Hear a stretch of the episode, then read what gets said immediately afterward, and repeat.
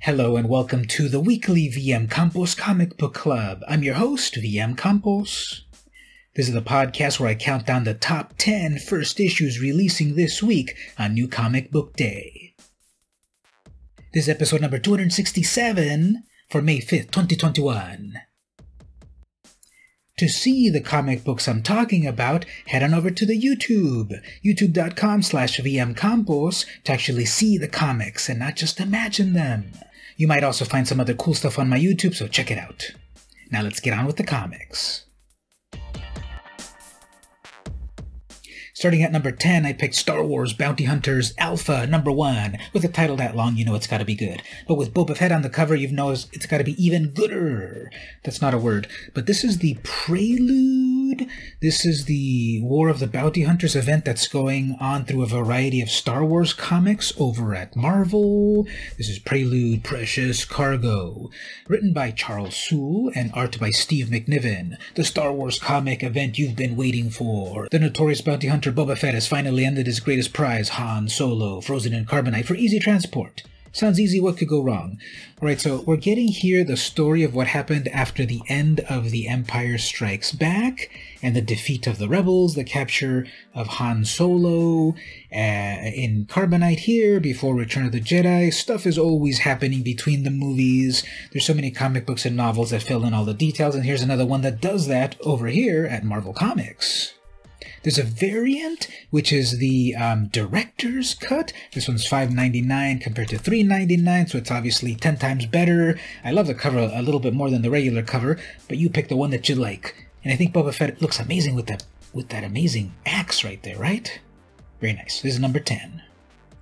At number 9, always get the cosplay covers, as a wise man once said. So I, over at Dynamite, I picked Invincible Red Sonja number 1. Now I'm going for the cosplay cover, but there's a variety of variants. It's written by Jimmy Palmiotti and Amanda Conner, and we've got interior art by Moritat and various covers. Written by award-winning fan favorites Amanda Conner and Jimmy Palmiotti, Red Sonja finds herself in a spectacular journey filled with pirates, mermaids, princesses, and political intrigue as the thread of two kingdoms hangs in the balance. So it's a new Red Sonja story. It's a great jumping on point. I've always enjoyed Palmiotti and Conner's work.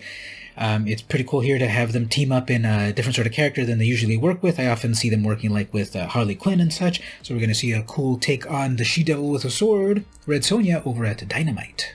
And as I said, there's a bunch of variant covers. Here's the Amanda Conner cover. Here we got some very scary mermaids and pirate flags and so forth. Very cool. Joseph Michael Linsner cover. He's been doing a lot for Dynamite as always. Very cool, realistic, cartoony style that he does. And then also this one by Selena. I'm not familiar with this artist, but they look. This art looks very cool. Really captures Sonja's regalness and strength plus one more. Uh, this is by Moritat, the uh, interior artist, right here, so you get a preview of what the book is about. Are you a Red Sonja fan? Have you been keeping up with her various stories over at Dynamite? I know she's in a variety of comics, but here's another one, and it's an issue number one, so you can get in on the ground floor of this genre in and of itself. So, number nine pick. At number eight, let's move over to Dark Horse Comics, and I've picked the Orville Digressions, number one of two. So this is interesting. Usually we have four parts, nine parts, whatever. This is two parts, so this uh, fills in the story between the seasons. And if you enjoy the TV show like I do, this is a nice bit of filling in the plots. Written by David Goodman and art by David Cabeza. Travel, The Road Not Taken, in this prequel to the season 2 finale written by Orville executive producer David Goodman. Follow Ed Kelly and the Would Have been crew of the Orville as they navigate separate lives in an alternate timeline that's on a collision course with the galaxy ending Kaylon. So I remember when the Orville debuted at the same time as Star Trek Discovery. I kind of liked the Orville better because it felt like more Star Trekky than the official Star Trek at the time. History has shown that, yeah, for season of Discovery wasn't that great. Subsequent seasons are okay, a little bit better. We're kind of seeing the same thing with Picard. I don't know. What do you think? What do you think of the new Trek stuff? I'm not a big fan of it, but you do you. All Star Trek is good. The correct answer, though, is Star Trek Deep Space Nine is the best Star Trek of all. And the Orville Star Trek adjacent is a pretty good amount of Star Trek. So tell me what you think about that in the comments. Let's move over to American Writers and Artisans, AWA, Upshot, uh, for number seven on the list. Marjorie Finnegan, Temporal Criminal. This is written by Garth Ennis, uh, art by Goran Sudzuka, and this is the cover art by Andy Clark. There's a couple of variant covers. She's Marjorie Finnegan. She's a temporal criminal. What more do you need to know? And the description goes on to talk about her exploits as a uh, dimension hopping uh, criminal uh, that gets into a lot of shenanigans. This seems like a really fun romp uh, with a female focused lead character just jumping through different dimensions in time and all that fun stuff. A couple variant covers. This is the Mike Deodato, uh, Mike Deodato Jr. cover. Uh, this character here that's just a head, pretty hilarious, pretty interesting. Also got another credit here of uh, Miroslav Mrva, but they're not credited on the other part here. And then we've got a Frank Cho, actually a pretty restrained Frank Cho cover compared to the other one that he did for the uh, Sonja, the recent Sonja. So it's like sort of this um, Liberty Meadows uh, style. So uh, brand new issue number one of eight from AWA. At number six, I picked Boom Studios' Eve number one, uh, written by Victor LaValle, art by Jo Mi-gyeong, uh, cover art by Ario Anindito. This is a post apocalyptic sort of story. When the ice caps melted, most humanity was lost to the hidden diseases that were released. Now, a mysterious girl named Eve has awoken in secret and must deal with a world that's nothing like the virtual reality she was raised in. Will she be able to restore this dying planet? So we've got the main character, we've got the little teddy bear character as well. We've got a variant cover that is also very evocative. This one's by uh, Mirka Andolfo. Little bear character looks a little bit more evil. And uh, this one seems very interesting to me. This post apocalyptic, sci fi sort of thing. Can't wait to check it out from Boom Studios. It's only five issues, so a nice compact story that should be a great one to to get in on the ground floor. I like the the nature right here of destroyed cities and such, and she's paddling with like a stop sign and the the water below that. It's very evocative, but they're determined, and I'm determined to check out this comic as well. Now, I'm sorry, everyone, but I know I always talk about the top 10 first issues debuting this week, but I've got an issue number zero, so close enough here.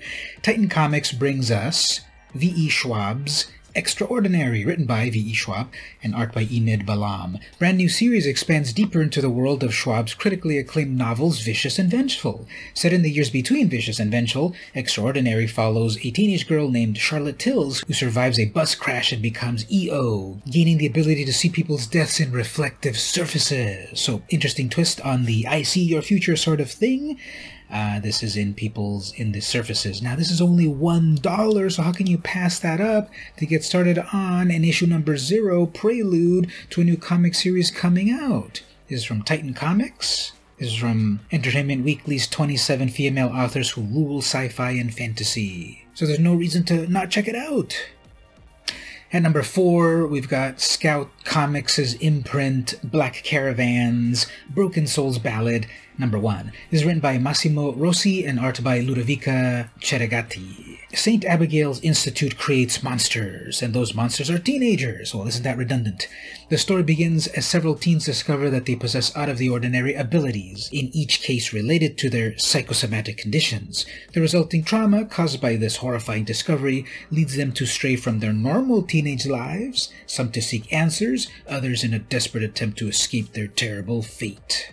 Now, this cover right here is what sold me. We've got this horrific, this body horror sort of aspect of things, the scary institution back there, the teenager transforming into a beast, beautiful colors, these sort of 80s style of colors, I would say, twisted expression of anguish, and then like the drool from the creature.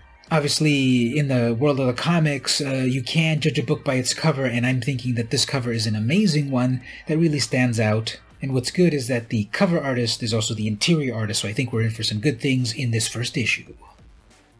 Now, real talk. In light of the recent Asian American violence that has gripped our nation, I think one way that we can get past prejudices, xenophobia, and racism is to follow the old adage of walking a mile in someone else's shoes. Putting yourself in someone else's place. As such, by simply opening yourself up to more cultures, more people, more experiences, you gain a better understanding of the world around us that we're all a part of. In one small way, reading about the experiences of another culture then is a good thing. For number three, I picked Image Comics The Good Asian, number one of nine. It is written by Pornsak Pichetshote, art by Alexandre Tefenkgi, and there's a cover art by Dave Johnson. This is the uh, long awaited follow up to the critically acclaimed Infidel. We follow Edison Hark, a haunted, self loathing Chinese American detective on the trail of a killer in 1936 Chinatown. It's a noir comic from an Asian perspective that is sure to go down as an important comic book. Get in on the ground floor of it. It's debuting this week. I recommend it. At number two, I picked Mad Cave Studios Becstar number one, a more of an escapist fare, written by Joe Corallo and art by Lorenzo Colangeli. Uh, this is the Sweeney Boo uh, cover. I love Sweeney Boo's art. It's a very cool cartoony style.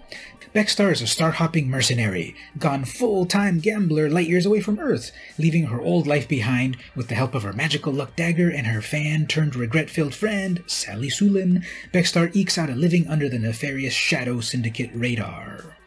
So, a space epic, female focused cast, very cool art, something new from a smaller publisher out there, perhaps flying under the radar. Hopefully, I made you hip to them, Mad Cave Studios.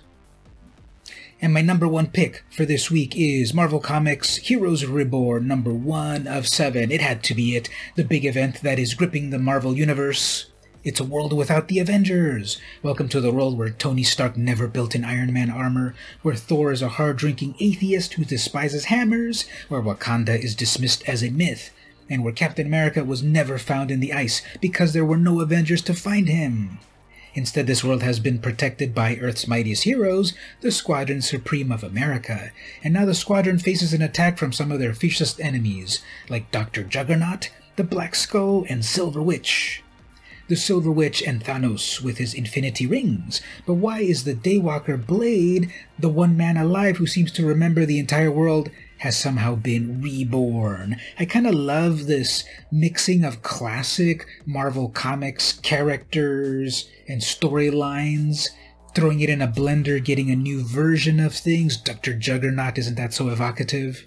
No, that's not Wonder Woman, that's the Silver Witch. But I like this concept of this big what if, and this is a seven issue mini series that is kind of shaping the Marvel Universe in a different way. There's a few variant covers that I like. These are the Mark Bagley variant covers. These are the uh, Marvel Universe card series that I used to collect back in the 90s. I love the style. This was a big collage. I believe it was volume 4, the 1994 or so um, Marvel cards that you would make a collage, nine out of them on one page, and they all made this very cool collage. So there's Mephisto, there's also Blade of this alternate reality. These are all by my one of my favorite um, artists back in the 90s, Mark Bagley. So brand new story, throw everything in a blender, get something new and interesting. Artgerm cover here, what's not to like for number one?